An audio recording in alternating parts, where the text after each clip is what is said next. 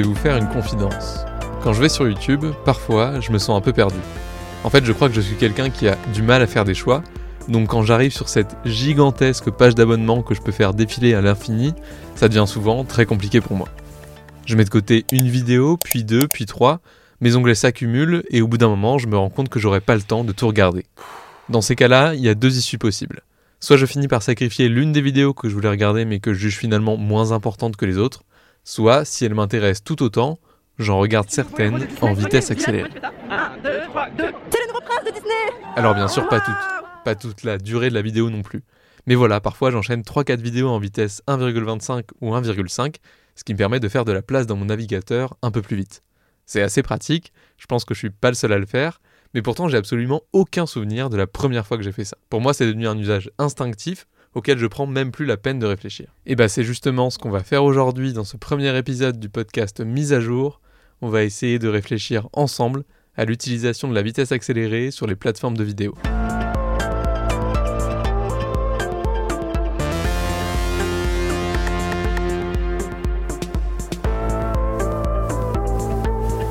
Si j'ai eu envie de creuser ce sujet, c'est notamment parce que Netflix avait annoncé en août 2020 introduire pour la première fois une fonction de vitesse accélérée sur sa plateforme. Après une première phase de test fin 2019, elle a rendu cette fonctionnalité disponible pour tous ses abonnés sur leurs smartphones Android et Apple.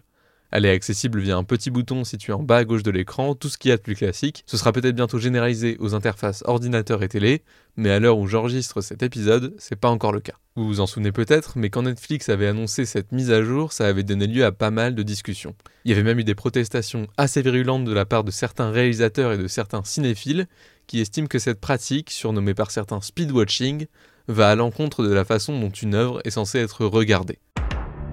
Le réalisateur américain Judd Apatow en était notamment indigné en écrivant sur ses réseaux sociaux, je le cite, On vous propose du contenu de qualité, regardez-le comme il était prévu de le voir, les distributeurs n'ont pas à changer la manière dont un contenu est présenté, le faire revient à briser la confiance qui nous lie, et cela ne sera pas toléré par ceux qui créent ces contenus. On retrouve le même discours du côté de la star de Breaking Bad Aaron Paul, du réalisateur des Indestructibles Brad Bird, ou encore de Thomas Emright, un acteur australien.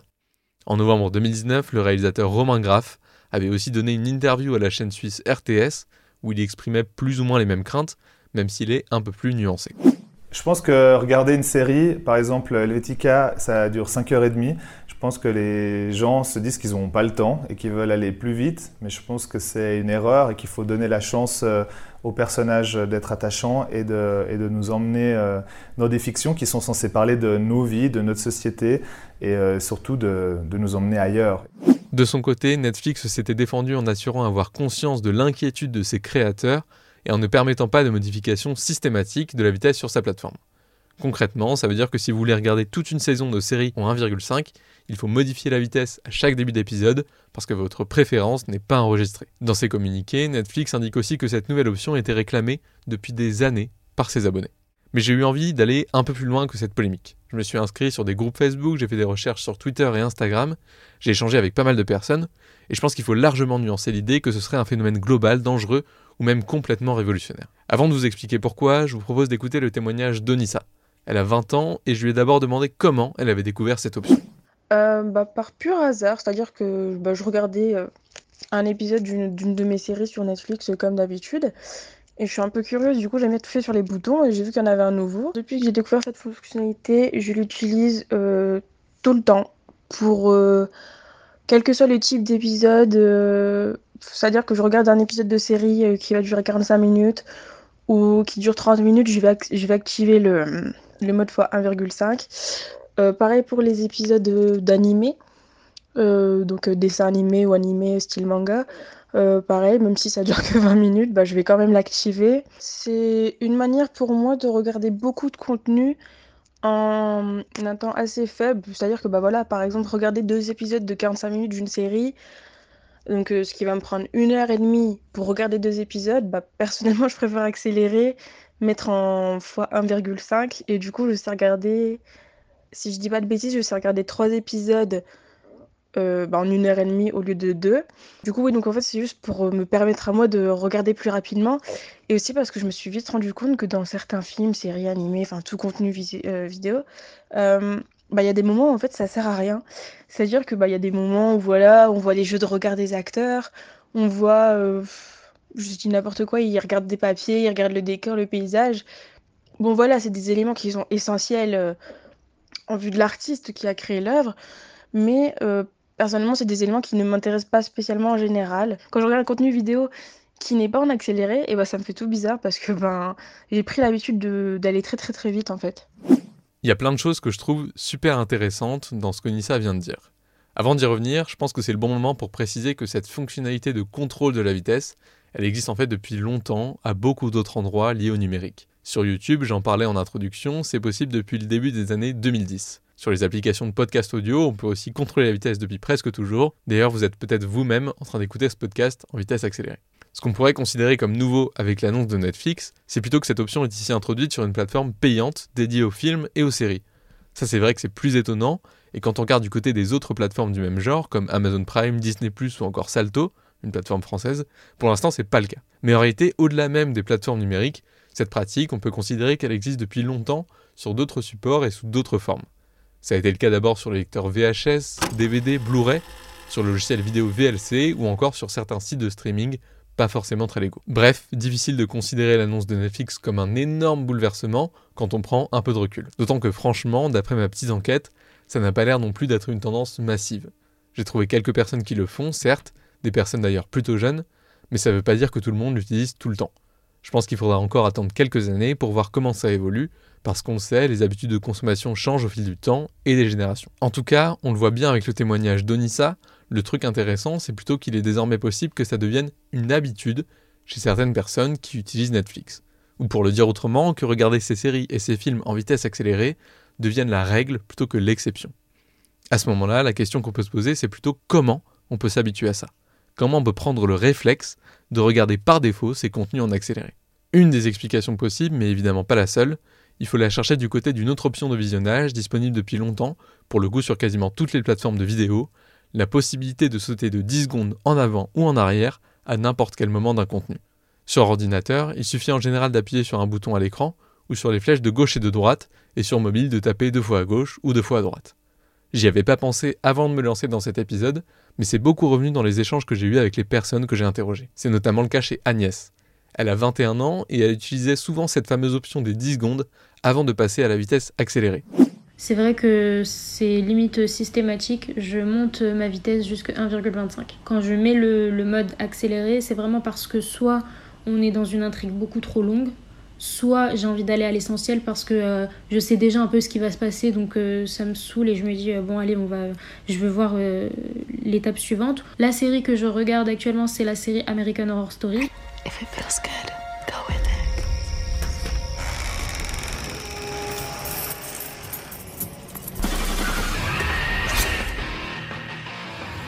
Alors ça peut expliquer aussi le fait que, que je mette le mode, le mode accéléré puisqu'il y a énormément de moments de suspense. Il y a un cadrage euh, qui est fait sur tel endroit ou tel endroit et c'est relativement long. En tout cas moi je trouve ça relativement long. Mais j'apprécie quand même la série donc je veux juste que ça soit plus rapide. Après il faut savoir que déjà avant quand je regardais des séries, en tout cas que ça soit sur ordinateur ou sur téléphone, à chaque fois dès qu'un passage était trop long ou dès que j'avais besoin d'aller à l'essentiel, je rajoutais, il y, a une, autre fonctionnalité qui s'appelle plus 10 euh, secondes, plus 10 secondes, etc.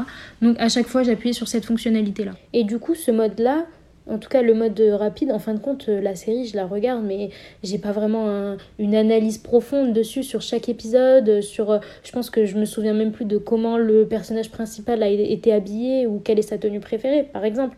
En préparant ce podcast, je suis aussi tombé sur une vidéo du youtubeur Cyrus North consacrée à ce sujet.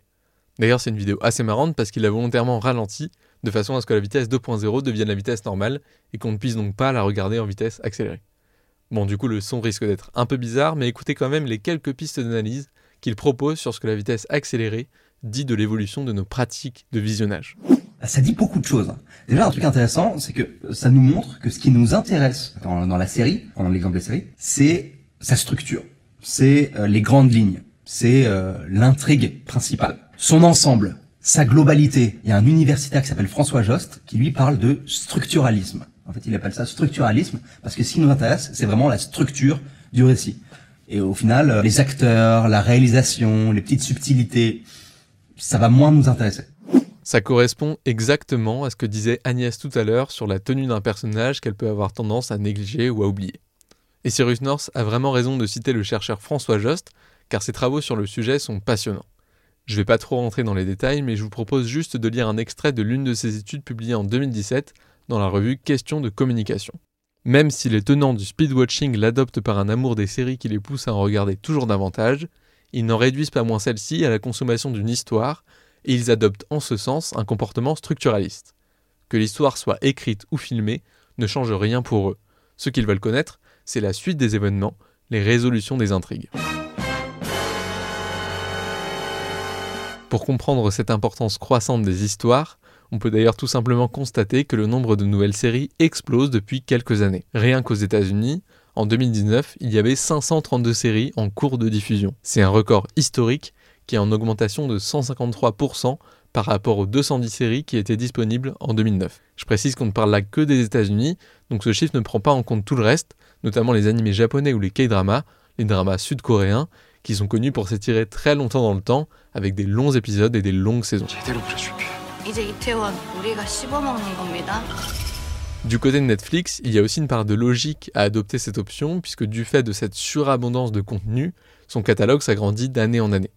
Ce qui veut dire qu'il n'y a presque aucun risque pour que quiconque arrive au bout, même en adoptant une vitesse 1,5 fois supérieure à la normale. Pour vous donner une idée, on estime qu'il y avait en 2020 sur son catalogue américain 2,2 millions de minutes de contenu. Si vous posiez devant Netflix sans dormir, sans pause, il vous faudrait plus de 4 ans d'affilée pour tout regarder en vitesse normale et un peu moins de 3 ans en vitesse accélérée. Tout ça aide à mieux comprendre le phénomène et celles et ceux qui pratiquent le visionnage accéléré pour une question, disons, de confort ou d'habitude. Mais ce qu'on sait moins, c'est que pouvoir contrôler la vitesse d'une vidéo, c'est tout simplement indispensable pour certains. C'est notamment le cas des personnes touchées par des troubles de déficit de l'attention avec ou sans hyperactivité, qu'on appelle aussi TDAH. Pour mieux comprendre ça, je vous propose d'écouter les explications de Maeva. Elle a 20 ans, elle est atteinte de TDAH et elle était ravie que Netflix intègre la vitesse accélérée à son interface. Le trouble du déficit de l'attention, alors moi pour le coup c'est avec hyperactivité, ça peut être sans, mais moi c'est avec hyperactivité, c'est que j'ai pas du coup des gros problèmes de concentration c'est que je vais pas forcément euh, pouvoir me concentrer sur quelque chose euh, de manière assez forte et sur une longue durée. Si je prends par exemple au niveau de, mes cours, je vais avoir 20 euh, minutes de concentration et puis le reste ça va être très compliqué ou je, gesticule aussi beaucoup, c'est pour ça d'où le hyperactivité, c'est que je gesticule beaucoup, je marche énormément, je, je fais jamais les choses, statiquement en fait. Je, suis toujours en mouvement. Du coup, pour en revenir à la fonctionnalité de mettre les vidéos en accéléré, c'est vraiment important pour moi dans le sens où, euh, bah, comme des fois ça peut être des discussions, euh, que ce soit un dialogue dans une série, dans un film, même si je n'en regarde pas, ou des explications dans un documentaire, des fois, surtout dans les documentaires, ils prennent du coup le temps d'expliquer les choses et du coup ils parlent assez lentement moi, je décroche totalement en fait. Je précise aussi que même si vous avez l'impression de vous reconnaître à travers ce que dit Maeva, par exemple, si vous avez parfois du mal à vous concentrer devant une série, si vous ne pouvez pas lâcher votre portable ou que vous décrochez souvent, ça ne veut pas dire que vous êtes atteint des mêmes troubles qu'elle. En réalité, le diagnostic du TDAH, il n'est possible que lorsque ces symptômes entraînent une souffrance en milieu scolaire, social ou familial. Plusieurs spécialistes le rappellent souvent, il n'y a en aucun cas une épidémie actuelle de TDAH dans la population. C'est une pathologie qui touche 5% des enfants d'âge scolaire et ce chiffre est stable depuis 30 ans. Après, au-delà des personnes atteintes par ces troubles de l'attention, il faut aussi souligner que contrôler la vitesse de lecture d'un contenu, ça peut bénéficier à d'autres personnes en situation de handicap. Aux États-Unis, par exemple, l'annonce de Netflix était en réalité une demande de longue date de l'Association américaine des sourds et de la Fédération des aveugles. Car on l'oublie souvent, mais quand on parle de vitesse accélérée, on parle aussi de vitesse ralentie. Sur Netflix, YouTube et toutes les applications dont on parle depuis le début de cet épisode, il est possible de faire les deux à la fois. Or, descendre à une vitesse 0,5 fois ou 0,75 fois la vitesse normale, par exemple, ça peut permettre aux personnes malentendantes de freiner le débit de parole des personnages pour avoir le temps de lire les sous-titres et donc de mieux saisir tous les tenants et les aboutissants de l'intrigue. Pour les séries ou les films du scénariste Aaron Sorkin, qui est célèbre pour la vitesse ultra rapide de ses dialogues, j'imagine que ça peut être assez efficace. I believe I deserve some recognition from this board. Uh, I'm sorry? Yes. I don't understand. Après bien sûr, Netflix et les autres plateformes ont encore beaucoup d'efforts à faire sur le plan de l'accessibilité. Pour ne prendre qu'un exemple parmi d'autres, la fonctionnalité d'audio description n'est pour l'instant disponible que dans la langue originelle de chaque contenu, alors que c'est ce qui permet aux personnes non-voyantes de comprendre ce qui se passe à l'écran. Bref, c'est presque un autre sujet qui mériterait qu'on lui consacre un épisode à part entière. Reste maintenant à savoir comment l'introduction de cette vitesse accélérée sur Netflix va modifier les pratiques de visionnage de ses abonnés à long terme. Est-ce que les plateformes s'adaptent à nous ou est-ce que c'est nous qui sommes en train de nous adapter à leurs offres démentielles et toujours plus vertigineuses? Est-ce que les scénaristes vont s'adapter à cette nouvelle norme en proposant des dialogues et des intrigues plus étendues, plus longues ou au contraire encore plus rapides? On n'a bien sûr pas les réponses à ces questions pour l'instant, mais ce sera intéressant de regarder comment à la fois nos pratiques et les offres de ces plateformes évoluent dans le futur. C'est la fin de ce premier numéro, merci de nous avoir écoutés, n'hésitez pas à nous faire part de vos témoignages, de vos retours, de vos critiques, on les lira attentivement et on les prendra vraiment en compte pour la suite. En attendant, nos 4 épisodes suivants sont déjà disponibles. Vous pouvez les télécharger sur Apple Podcasts, Spotify, Deezer ou sur n'importe quelle autre application. Là encore, n'hésitez pas à vous abonner au fil de ce podcast, à le partager, à le commenter et à en parler autour de vous. Un grand merci pour votre écoute et restez avec nous pour notre épisode 2 dans lequel on vous parle tout de suite de notes vocales.